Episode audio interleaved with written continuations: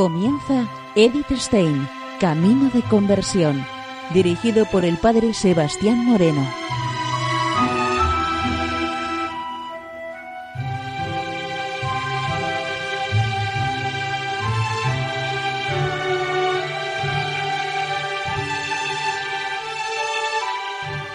Muy buenos días, Nor de Dios.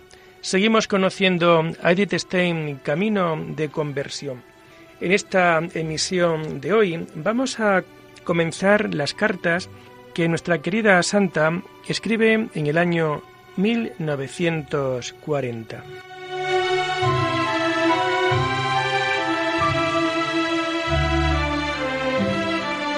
En carta a Erna Birbestein desde el Carmelo de Edge, el día 4 de enero de 1940, nos comenta lo siguiente. Ante todo te deseo la paz del corazón, que también proporciona tranquilidad a los nervios y ayuda al hombre entero superando todas las montañas. Hace poco Rosa, aunque brevemente, ha dicho que ha recibido el permiso de estancia. Esto no era una cosa fácil. El día 25 caducaba el permiso local. La semana precedente una y otra vez fue requerida por la alcaldía para ver si aún no tenía respuesta alguna del Ministerio. De lo contrario, tendría que marcharse el día 26. El día 21 llegó la respuesta oficial aquí, a la alcaldía. Después se nos dijo que de lo contrario, Rosa hubiera tenido que ir al campo de refugiados. También ahora el permiso es temporal y limitado a nuestra casa y hay que renovarlo mensualmente. Y desde luego que no lo hubiéramos recibido si nuestra casa no tuviera tan buena fama. Qué contenta estaría yo si se pudiera conseguir lo mismo para Frieda. Nuevamente todos los deseos cordiales para ti y para todos los seres queridos, tuya, hermana Benedicta.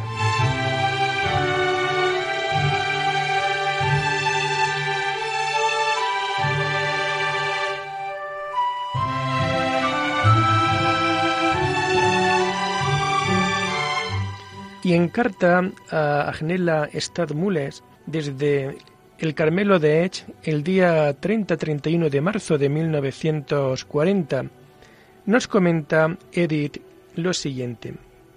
Por amor puro entiende nuestro Santo Padre Juan de la Cruz el amor de Dios por él mismo, el de un corazón libre de todo apego a cualquier cosa creada, a sí mismo y al resto de las criaturas, pero también a todo consuelo y cosas similares que Dios pueda conceder al alma, a cualquier forma de devoción especial. El de un corazón que no desea otra cosa sino que se cumpla la voluntad de Dios y que se deja guiar por Él sin resistencia. Lo que una puede hacer para llegar hasta aquí está ampliamente tratado en la subida del Monte Carmelo. Cómo Dios purifica el alma en la noche oscura, el resultado en la llama de amor viva y en el cántico espiritual.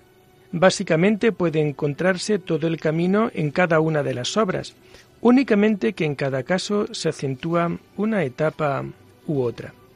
Que si nosotros debemos aspirar a este amor propio, por supuesto, para esto hemos sido creados.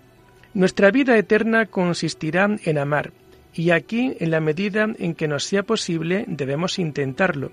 Para esto se hizo hombre Jesús para ser nuestro camino. ¿Qué podemos hacer nosotros? Aspirar con todas nuestras fuerzas a quedarnos vacíos. Los sentidos mortificados, la memoria en la medida de lo posible libre de las imágenes de este mundo y orientada por la esperanza hacia el cielo. El entendimiento despojado de las cavilaciones naturales y de las sutilezas, orientado a Dios en una mirada sencilla de fe la voluntad, como ya dije, entregada en el amor a la voluntad divina.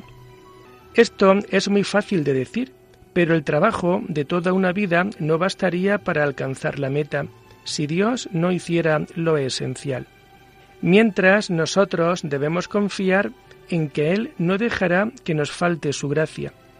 Si hacemos fielmente lo poco que podemos hacer, poco tomado absolutamente es muy mucho para nosotros. Por ello debemos cuidarnos de querer enjuiciar lo avanzados que estamos. Esto solo Dios lo sabe. Con ello vengo al Salmo 18, tan simple como yo entiendo el pasaje. Lo que sabemos de nosotros mismos, también acerca de nuestras faltas y hierros, es sólo la superficie iluminada.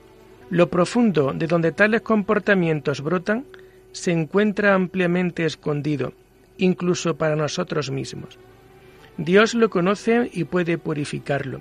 Yo pienso ante todo en las faltas extrañas que nos agobian. Podría también pensarse en lo que nos toca llevar de los otros. Bajo delectum maximum no hay que entender algo determinado. Más bien me parece estar indicando la grandeza de la misericordia divina y la todopoderosa fuerza de la salvación para la que nada es demasiado grande.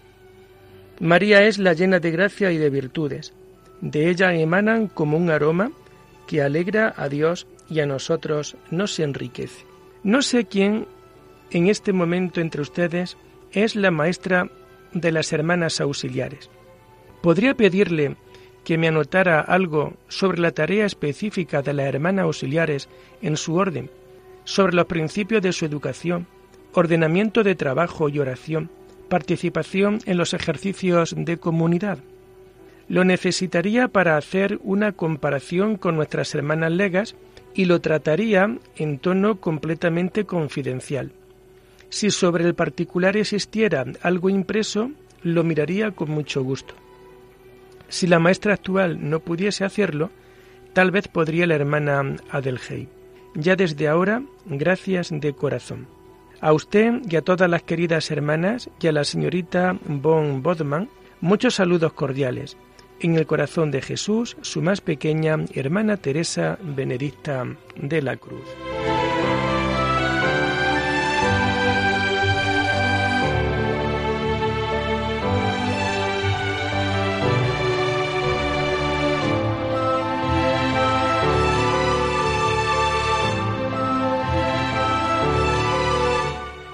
Y en carta sin fecha a Eli Dursi nos comenta, uno no puede colocarse a sí mismo en quietud, es cosa de Dios. La Santa Madre y el Santo Padre Juan afirman que no se debe abandonar la oración en tanto que Dios mismo no eleve a uno a otra forma de oración. Pero para que la oración sea provechosa, hay que dar al Espíritu el alimento adecuado, y este será muy distinto según la situación y el nivel de formación. Creo, sin embargo, que es práctico en la medida en que uno no busca otra cosa sino la unión con Dios, y en todo se deja conducir por el Espíritu de Dios. Concluir muy pronto con el deseo de incitaciones y entonces tendrá sitio la quietud y la sencillez. No me parece que el Carmelo sea lugar para la cultura del espíritu en sentido meramente natural. La voluntad de Dios es nuestra santificación. Si no llegamos a ser santos, somos culpables ante Dios de aquello para lo que nos ha creado. En esto seguramente no es indiferente. Todo depende de ir comprendiendo cuál es la voluntad de Dios respecto de nosotros. Atentamente, Edith Stein.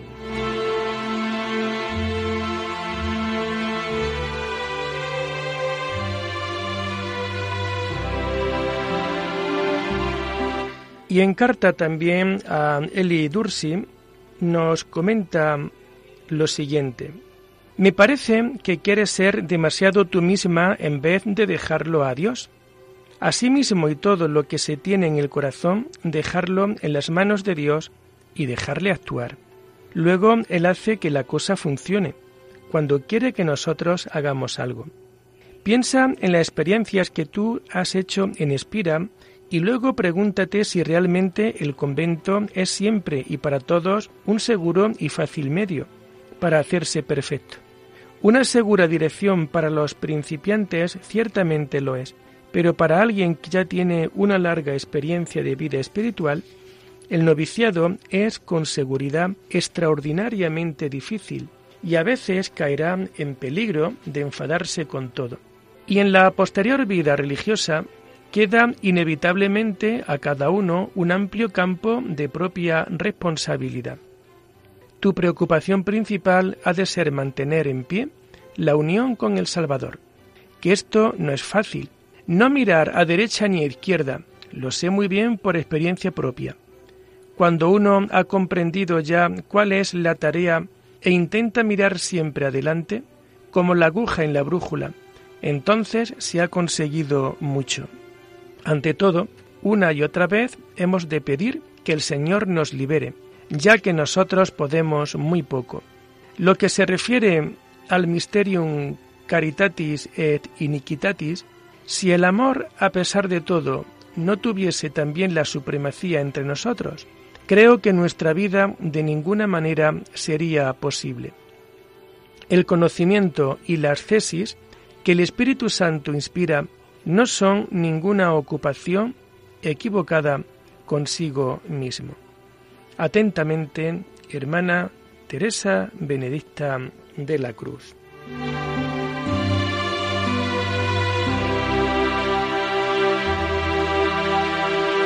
Y en otra carta también a Eli Dursi, con fecha 5 de abril de 1940, nos comenta Edith lo siguiente. Por supuesto, no podemos darle nada que no hayamos recibido de él. Decir sí a nuestra impotencia y miseria y entregarnos mucho más confiadamente al amor todopoderoso, esto es la gran sabiduría que debemos aprender siempre de nuevo y más profundamente. Atentamente, hermana Teresa Benedicta de la Cruz.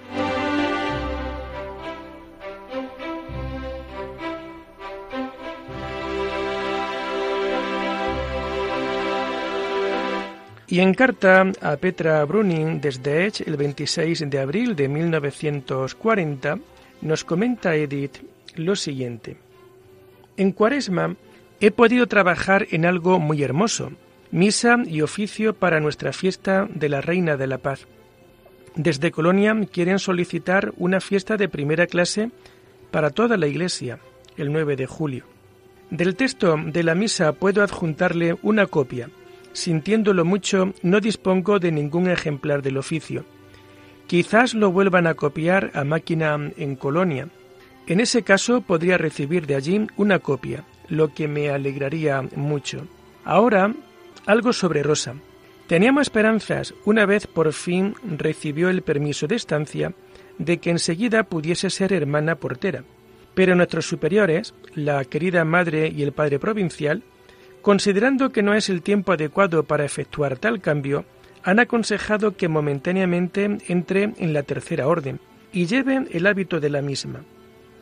Para Rosa ha sido una decepción muy dolorosa. Ella no se siente muy a gusto en el animado trabajo de portería. Preferiría estar en la clausura y esperaba estar dentro al menos durante el año de noviciado, como es norma para las hermanas porteras. Para su consuelo, nuestra querida madre le prometió que yo podría estar con ella todos los domingos, para irle introduciendo en la vida espiritual. Por favor, ayúdeme, vuestra reverencia, a pedir la guía del Espíritu Santo de modo que consiga poner a su alcance el verdadero espíritu carmelitano. En último término, esto es lo principal. Aún sobre otra cosa quisiera reclamar su ayuda. Ya desde los primeros meses aquí, en Edge, tengo el deseo de escribir sobre las tareas de las hermanas legas en nuestra orden. Sobre el particular no existe absolutamente nada, y esto tiene consecuencias muy negativas. ¿Podría enviarme como sugerencia algo de su orden? apuntando eventualmente sobre qué principios educa usted a sus novicias legas, cómo es el ordenamiento de oración y trabajo de las hermanas legas, con objeto de que me sirva de referencia. Sería suficiente indicar solo un par de frases claves, a partir de las cuales yo podría hacerme una idea. Quise acometer el trabajo poco después de Pascua, pero ahora apenas tengo tiempo, pues hay que atender todo tipo de labores de primavera y cantidad de cartas de cuaresma. A usted y a toda su familia, natural y espiritual, desea la abundancia del Espíritu Santo, suya agradecida, hermana Teresa Benedicta de la Cruz. Saludos cordiales de Rosa.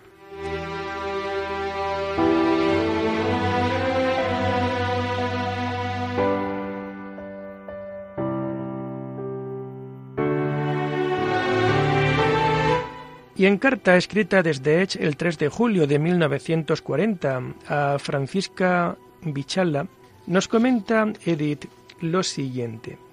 En ello veo una de las manchas de la iglesia terrena que no pertenece a la novia pura de Cristo, sino a aquello que de humano hay en ella. Sigo manteniendo que Cristo es la verdad y el demonio el mentiroso desde el principio. Pero en mi opinión, mentir significa fingir ante los otros o ante uno mismo algo que se reconoce como verdadero. No se está obligado a decir todo lo que uno sabe a todos, pero cuando uno presenta a alguien como algo verdadero, sabiendo que no lo es, con ello niega la verdad. Comunique a mi ángel de la guarda lo que vuestra caridad desearía comunicarme a mí gustosamente. Él se encargará de presentarlo.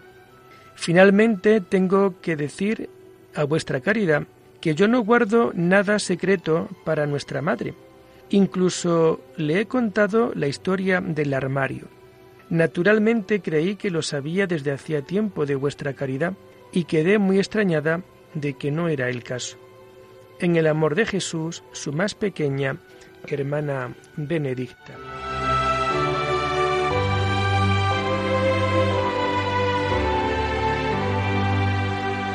Y en carta a Joanna van Biers, escrita desde Edge el 10 de julio de 1940, nos comenta Edith lo siguiente. Ayer tarde, después de las ocho, Sonó fuerte por dos veces la campanilla del torno, y poco después las torneras escucharon en el locutorio la potente voz del señor obispo. Unos minutos después la campana de casa llamaba a todas las hermanas para que acudiera. El señor obispo saludó a cada una en particular cordialmente y nos exhortó a no ser miedosas, sino a tener mucha confianza, a dormir bien y a charlar entre nosotras más que de ordinario ya que en un tiempo así nos haría bien. Pero ante todo nos animó naturalmente a orar insistentemente al sacrificio y a la fidelidad en la vocación, puesto que ahora tendríamos que luchar en primera línea. Ya sabéis que durante horas ocho personas han registrado su casa. Básicamente les ha respondido que se debería decir a la pobre gente la verdad. Primero vino, procedente del este, el bolchevismo atacando a Dios, después el nacionalsocialismo atacando a la Iglesia, pero ninguno de los dos triunfaría. Al final solo triunfaría Cristo. Todos nosotros tendríamos que ponernos de rodillas. Primero, sin embargo, tendría lugar todavía un combate inexorable entre las cosmovisiones. Nosotros no tendríamos nada contra los hombres, pero tendríamos que ser coherentes a nuestros principios sin ceder en nada. De este modo ha hablado el señor obispo a la gente, y así deberíamos hablar también nosotros si vinieran aquí. Al final les ha dado su carta pastoral del año pasado. Deberían leerla bien de principio a fin para ver cómo pensaba. El señor obispo quiere estar en Maastricht el 15 de agosto y consagrar de nuevo en la basílica toda la diócesis a la Madre de Dios. Previamente, como preparación, ha de celebrarse en todas las iglesias y capillas del obispado un triduo, días de penitencia y de oración. Ahora debemos pedir que este plan no se quede en el aire, como de momento el Congreso Mariano. Desde luego, el señor obispo está preparado para lo que venga. De buen grado aceptaría el sobrenombre de Episcopus et Martyr en la caridad de Jesús y de María, de vuestra reverencia más pequeña, hermana Teresa Benedicta de la Cruz.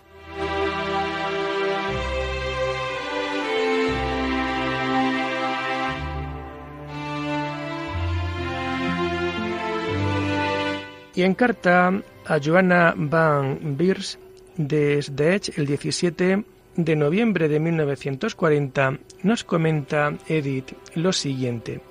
Desde hace algunas semanas soy también la encargada de proporcionar material para la meditación y como preparación para la fiesta tomo ahora pequeños fragmentos de la subida del Monte Carmelo. Esto mismo fue para mí materia de meditación en los ejercicios para la toma de hábito. Cada año se adelantó un escalón en el conocimiento de las obras del Santo Padre Juan de la Cruz, mas no quiero decir que con ello no hubiese mantenido el paso. Sigo estando siempre al pie del monte. El próximo domingo nos uniremos en la campaña de oración con el Santo Padre. Ya hoy hemos hecho algo en este sentido. Atentamente, hermana Teresa Benedicta de la Cruz.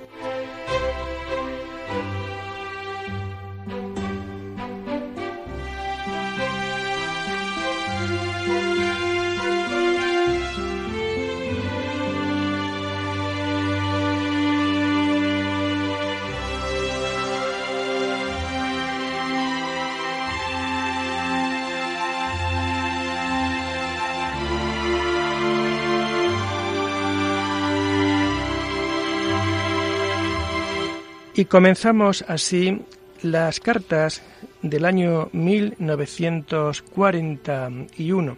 La primera carta que vamos a comentar está escrita a, Marvin Faber desde Edge a final de marzo de 1941. Nos dice así, desde hace meses estaba ocupada juntando material para un gran trabajo sobre Dionisio el Aeropagita. Ahora he comenzado a escribir algo sobre el tema, que podría enviarle a usted como colaboración. Caminos del conocimiento de Dios según la doctrina del Aeropagita. Pienso que usted ha ampliado suficientemente el margen como para aceptarlo. Mis superiores me dejan toda total libertad pero se comprende por sí mismo que no puedo escribir nada que no tenga que ver con nuestra vida. Con saludos cordiales, suya y agradecida hermana Teresa Benedicta de la Cruz.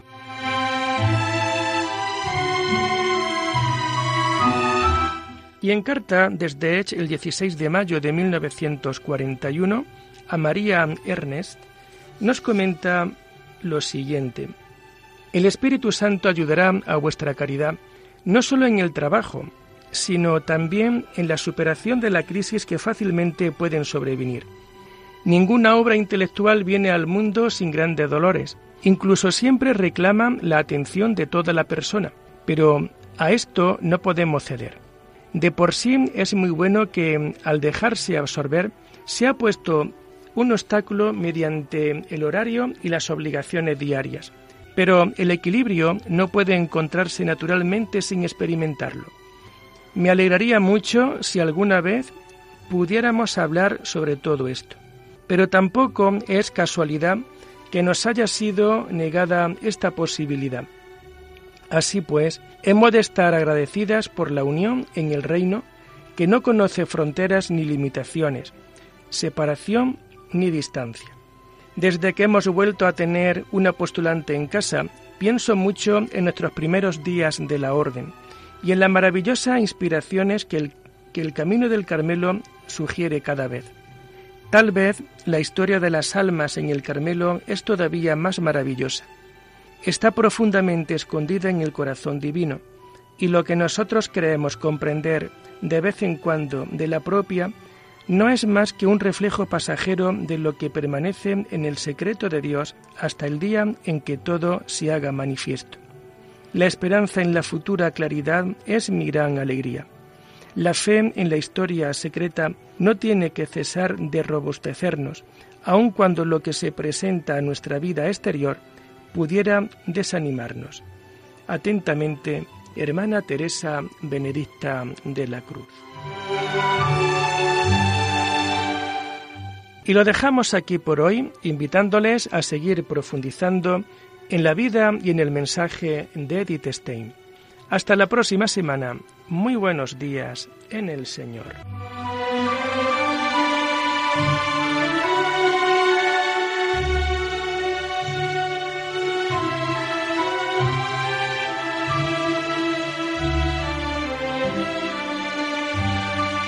Han escuchado Edith Stein Camino de Conversión con el Padre Sebastián Moreno.